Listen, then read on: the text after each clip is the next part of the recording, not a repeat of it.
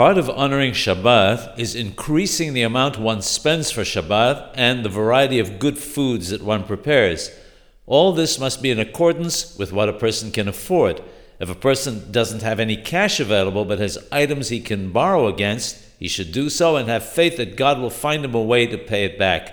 About this, Chazal tell us that God says, Borrow on my account and I will pay back.